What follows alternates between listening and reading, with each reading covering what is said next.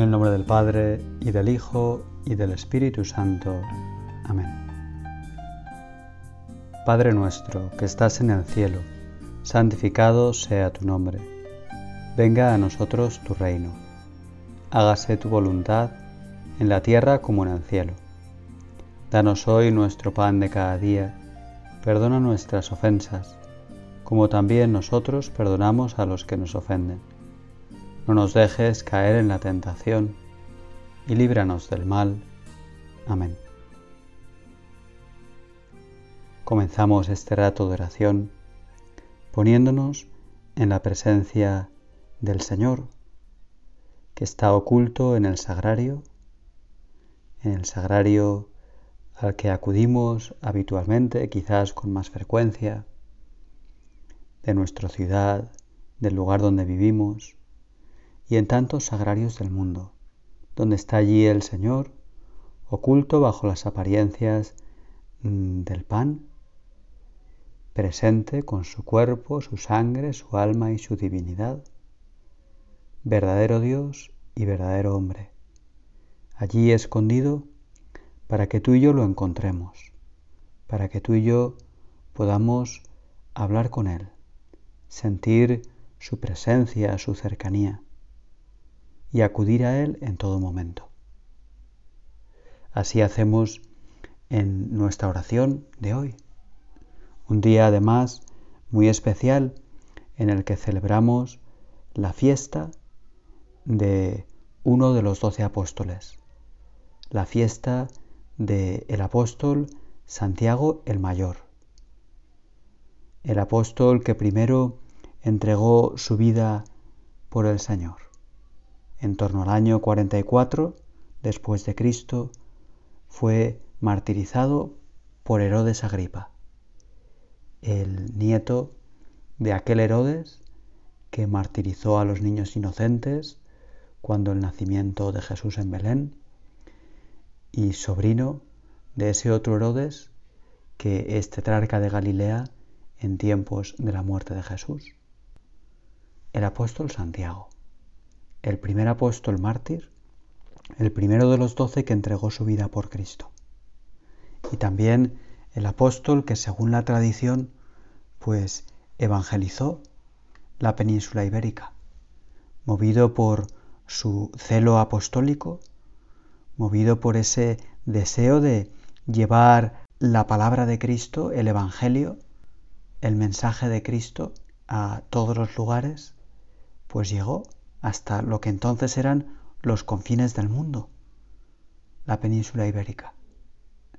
Y gracias a él, la fe germinó como una semilla y creció en España y en muchísimos lugares del mundo, en muchísimos pueblos del mundo. En el prefacio de la misa de hoy vamos a rezar, diciendo unas palabras que nos pueden ayudar también en este rato de oración. Diremos, con su guía y patrocinio se conserva la fe en España y en los pueblos hermanos y se dilata por toda la tierra, mientras tu apóstol alienta a los que peregrinan para que lleguen finalmente a ti. Nos ponemos en esta oración también nuevamente bajo la guía y el patrocinio del apóstol Santiago, para que Él desde el cielo siga intercediendo por nosotros por todos los peregrinos, peregrinos a Santiago de Compostela y en definitiva, peregrinos hacia el cielo, porque en esta tierra estamos siempre de paso. Y por eso le pedimos, como acabamos de hacer con esa oración del prefacio de la misa, que nos aliente para que lleguemos finalmente a Cristo, para que lleguemos al Señor. Quizás nos puede servir en este rato de oración repasar pues lo que sabemos del apóstol Santiago que nos dice el Nuevo Testamento. Al comienzo de la vida pública de Jesús nos cuenta el Evangelio de San Mateo que el Señor dejó Nazaret y se fue a vivir a Cafarnaún.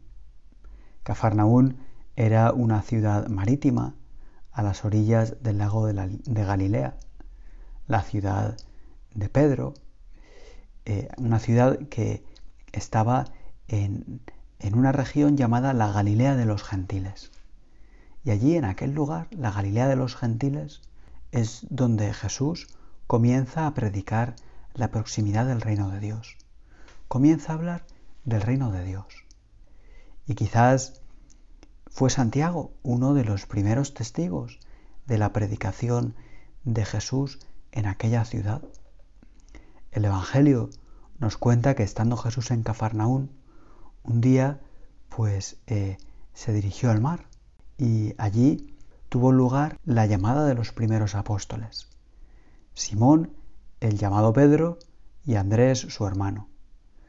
Simón y Andrés eran pescadores y junto a ellos también llamó el Señor a otros dos hermanos, los hijos del Cebedeo, Santiago y su hermano Juan. Y nos dice Mateo que estaban en la barca con su padre Cebedeo, remendando las redes. Y Jesús pasó y los vio y los llamó. Y nos dice el Evangelio, ellos al momento dejaron la barca y a su padre y le siguieron. Y nos puede ayudar mucho a ti y a mí meditar hoy estas palabras. Ellos al momento dejaron la barca y dejaron a su padre y siguieron al Señor. Al momento, dice el Evangelio. En cuanto oyeron la voz del Maestro, lo dejaron todo. Dejaron a su padre en la barca con los otros jornaleros y se fueron tras él, se fueron siguiendo a Jesús. La vocación es siempre algo repentino en nuestra vida. Jesús pasa y nos llama y no nos podemos sorprender de que mm, sea algo que ocurre de pronto, porque en la vida cristiana conocer a Jesús y seguirle tiene que ser una misma cosa. En nuestra vida, conocer al Señor, escuchar su voz y seguirle tiene que ser lo mismo, porque podría ocurrir, si no, que oyéramos a Jesús, que lo dejáramos pasar y que no volviéramos a reconocer aquella voz que nos llama al corazón y nos dice, ven y sígueme. Y qué desgracia sería la nuestra si dejáramos pasar esas palabras y las olvidásemos y ya no las volviésemos a escuchar nunca más. Por eso, eh, la vocación de estos apóstoles, la vocación de Pedro, de Andrés, de Santiago y Juan, nos enseña la prontitud que hemos de tener en el seguimiento del Señor. La prontitud que hemos de tener al decirle a Jesús, he escuchado tu voz y no quiero tardar, no quiero endurecerme, no quiero resistirme. Quiero, como esos apóstoles primeros que llamaste, al momento dejarlo todo, dejar mis cosas, dejar mi barca, dejar mis redes, dejar también como los apóstoles hicieron a su familia, a su padre, a los jornaleros, a sus compañeros de oficio, a sus amigos, y ir detrás de ti y seguirte. Es la entrega total que descubrimos en estos apóstoles y que nos puede llamar la atención. También llamó la atención de los primeros cristianos. Por ejemplo, dice San Jerónimo, dice, si no hubieran visto los apóstoles algo divino en el rostro del Salvador, hubiera sido irracional que le siguieran. ¿Cómo hubieran seguido a un hombre si no hubieran visto nada especial en él? San Jerónimo se da cuenta y de claro, si los apóstoles siguieron con tanta prontitud a Jesús, si nada más escuchar su voz que, que les decía, sígueme, lo dejaron todo y lo siguieron, es porque en Cristo descubrieron a su Señor, en Cristo descubrieron a su Maestro, en Cristo descubrieron a su Dios.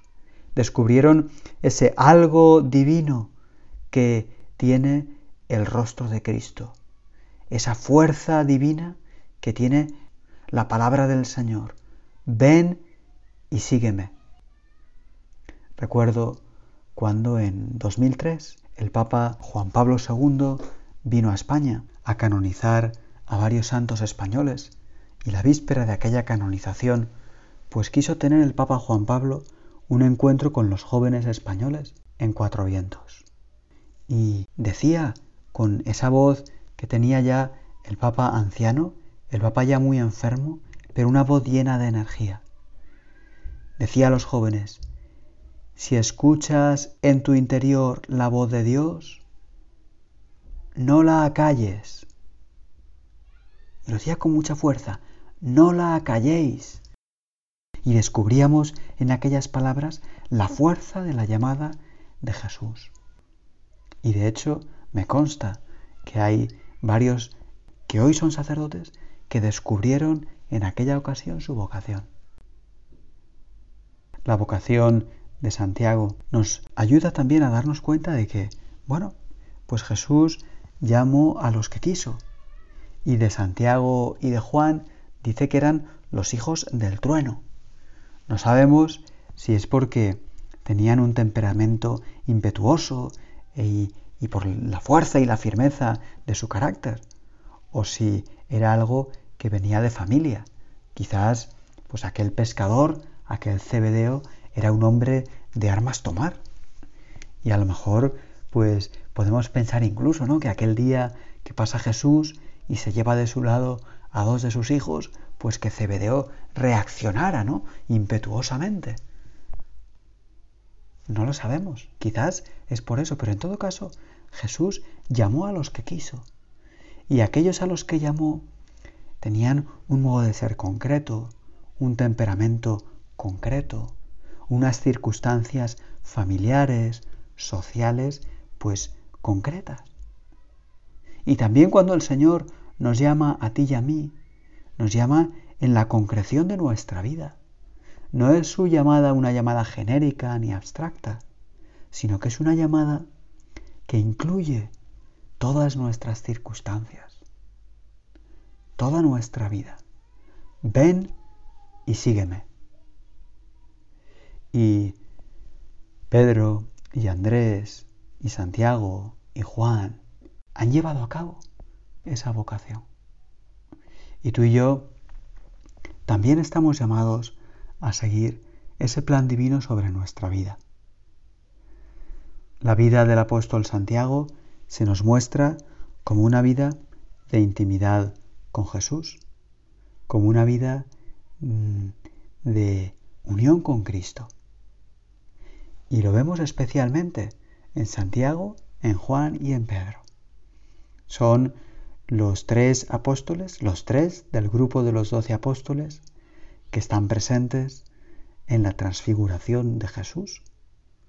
Y también los únicos tres apóstoles que Jesús toma aparte y lleva junto con él en el momento eh, amargo de la oración en el huerto, en ese momento en el que Jesús pues sufre en su alma pues toda la crudeza del desamor de los hombres y quiere tener junto a sí a tres de sus apóstoles, a sus amigos, a Pedro, a Santiago y a Juan. Y también, pues, hay ese otro pasaje que nos muestra, nos revela la confianza que Santiago y que Juan tenían con el Señor. Una confianza que les lleva a veces a ser, pues, atrevidos en sus peticiones. Y una confianza que también tenemos que tener nosotros para ser atrevidos con el Señor, para no tener miedo, para no presentarnos ante Él como con timidez, sino para presentarnos a Él y llevarle pues todas las inquietudes de nuestro corazón y pedirle por todas aquellas cosas que nos importan, que nos interesan, sin miedo, sino con una confianza total. Lo cuentan también los evangelistas, los sinópticos, cuando em, acercándose ya a Jerusalén, Jesús les anuncia por tercera vez a los discípulos, pues que va a Jerusalén para ser entregado a los sacerdotes y a los escribas, porque lo van a condenar a muerte, lo van a azotar, lo van a crucificar, y les anuncia que al tercer día resucitará. Se acerca al final de la vida de Cristo, y la atmósfera el ambiente de mm, el grupo que acompaña a Jesús, pues mm, se va pues cargando, ¿no? Con esos acentos dramáticos del final.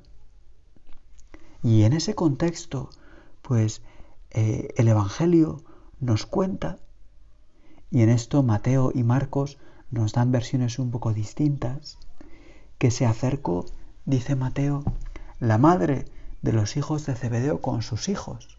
Se postró ante él, ante Jesús, y le pidió, di que estos dos hijos míos se sienten en tu reino, uno a tu derecha y otro a tu izquierda. Y nos ponemos en la situación y verdaderamente es un poco rara. Jesús anunciando eh, su pasión, su muerte y su resurrección, y de pronto que vienen Santiago, Juan y Salomé, la madre de Santiago y de Juan, y le piden a Jesús pues esos puestos de honor y de gloria en su reino. Y el Señor diría, bueno, pero estos, estos hijos míos es que no, no, terminan, no terminan de entender de qué se trata. Marcos eh, Mm, dice que fueron directamente Jesús, Juan y Santiago los que le hicieron esa petición de sentarse en los primeros puestos. No menciona a, su madre. A lo mejor es que los hijos, Juan y Santiago, pues sabiendo que su madre, Salomé, pues era de aquel grupo de mujeres que acompañaban a Jesús y a María, y probablemente una de las eh, santas mujeres que estuvieron allí al pie de la cruz eh, en el momento de la crucifixión. Pues a lo mejor fueron ellos los que le pidieron a su madre, ¿no? Oye, eh, ven con nosotros y, ayúdanos, ayúdanos a pedirle esto a Jesús, que a nosotros nos da vergüenza, ¿no?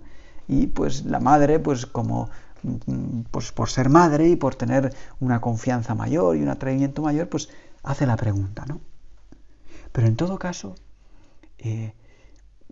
se nota, ¿no? Como eh, están un poco como desorientados en ese momento. No saben muy bien mm, qué es lo que viene. No lo conocen todavía. Y a lo mejor eh, Juan y Santiago, que habían estado escuchando desde aquella primera llamada en Cafarnaún, en el mar, a las orillas de Galilea, a las orillas del mar, habían estado escuchando la predicación del reino. Jesús que les decía, está cerca el reino de Dios. Y a lo mejor habían pensado que aquel reino era un reino pues de gloria y de poder y se estaban acercando a Jerusalén y de bueno, se está llegando el momento de instaurar el reino y no vaya a ser que nos quedemos en un segundo plano. No lo sabemos.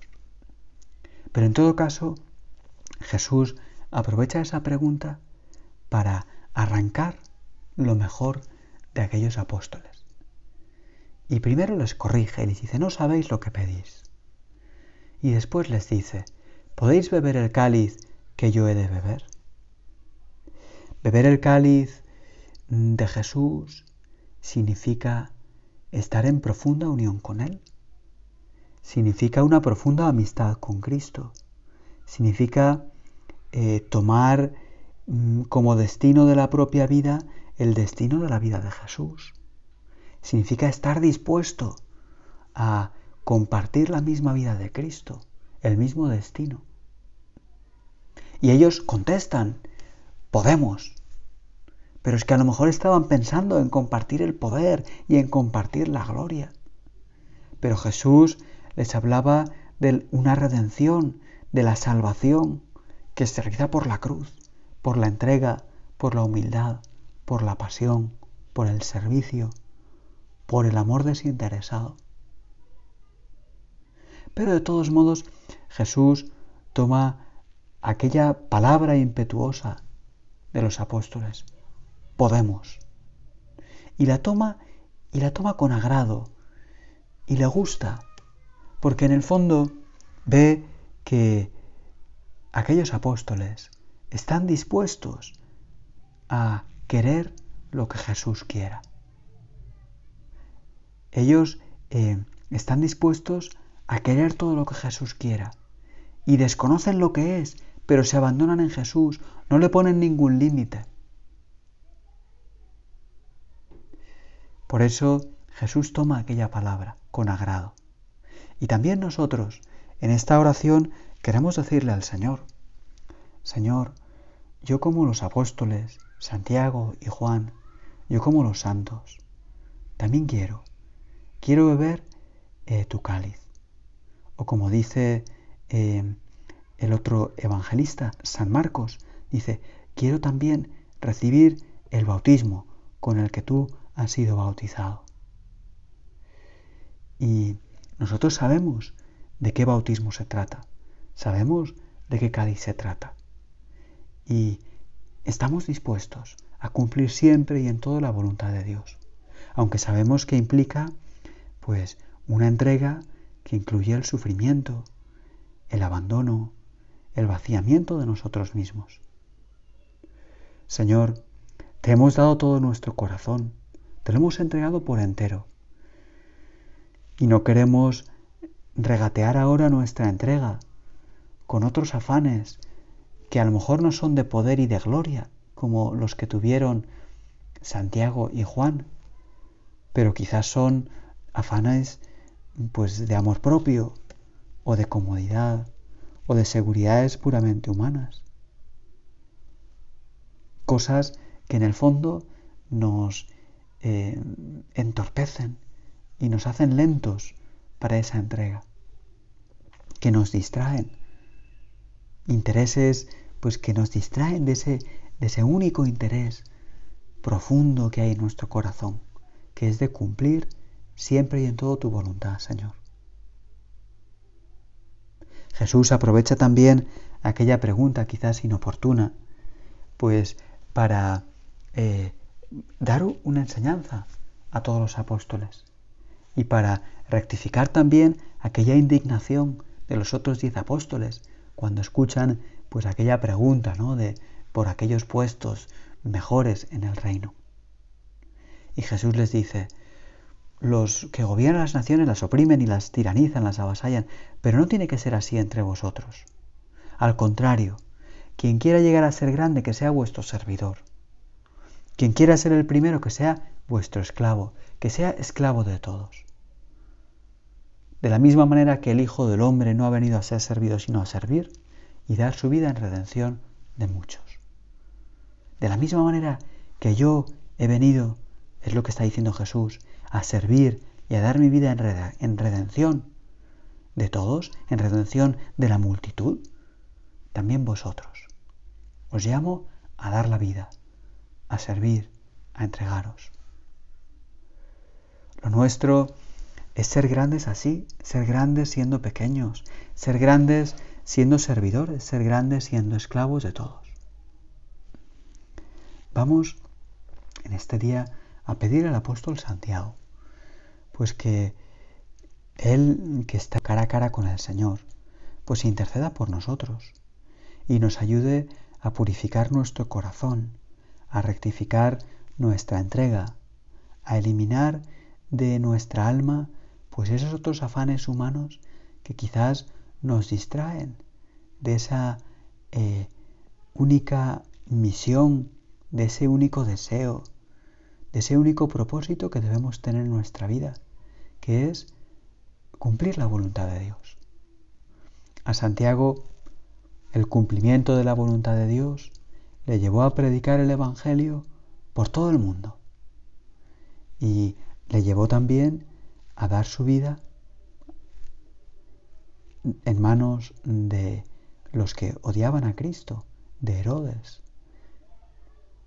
Y a nosotros, pues también el Señor no nos pide ni mucho ni poco, nos pide la vida entera. Y por eso quizás también es un buen día para mm, acercarnos al Señor y preguntarle, Señor, ¿qué quieres de mí? Señor, ¿qué quieres que haga? ¿Cuál es el plan que tienes tú para mi vida? ¿En qué quieres que sea más generoso?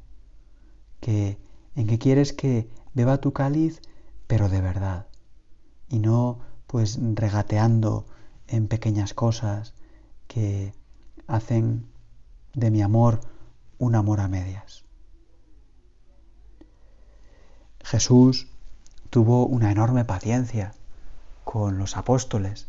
Y eso lo vemos también en, en la vida del apóstol Santiago, cuando en aquel pasaje de la oración en el huerto de los olivos, Jesús quiere tener junto a sí a Pedro, a Santiago y a Juan, y los pobres están rendidos de sueño y se duermen. Mientras Jesús está velando, está orando en aquellas horas amargas, los apóstoles duermen. Dice el Evangelio que les pesaban los ojos por el cansancio, pero dice Lucas que en realidad estaban adormecidos por la tristeza. Pues el Señor tiene también una enorme paciencia con nosotros. No se desespera y nos, y nos, y nos despierta una y otra vez de ese letargo en el que podemos caer por la tristeza. Por la tristeza que en el fondo es esa tristeza de alma que viene no por el sufrimiento, ni por... No, el sufrimiento bien asumido no nos produce tristeza, sino que viene por la tibieza, viene por la frialdad de corazón, por la pereza espiritual, porque no nos decidimos a entregarnos plenamente al Señor en el día a día, en lo que Él ha puesto en nuestras manos. Y eso es lo que nos produce esa tristeza espiritual, que en el fondo es lo que nos aleja de Cristo, lo que nos hace dejarle solo. Pues vamos a pedirle que como Jesús hizo con aquellos apóstoles aquella noche y les dijo, levantaos, vamos, que también en esta oración tú y yo escuchemos del Señor esa voz, voz poderosa, que nos dice, levantaos, vamos, levántate, ánimo, venga, adelante, mm, deshazte de todas aquellas tristezas, pequeños desamores, pequeñas tibiezas que enfrían tu corazón. Y sígueme, sígueme con ardor, sígueme con fuerza, sígueme de cerca, sígueme con profunda amistad. Vamos a pedirle a nuestra Madre, la Santísima Virgen María, que ella haga de nosotros apóstoles y que ya que Santiago es el patrono de España, que ella también bendiga a España con muchas vocaciones, vocaciones de apóstoles que sepan transformar nuestro mundo, como la levadura transforma toda la masa. Dios te salve María, llena eres de gracia, el Señor es contigo, bendita tú eres entre todas las mujeres, y bendito es el fruto de tu vientre Jesús. Santa María, Madre de Dios, ruega por nosotros pecadores, ahora y en la hora de nuestra muerte. Amén.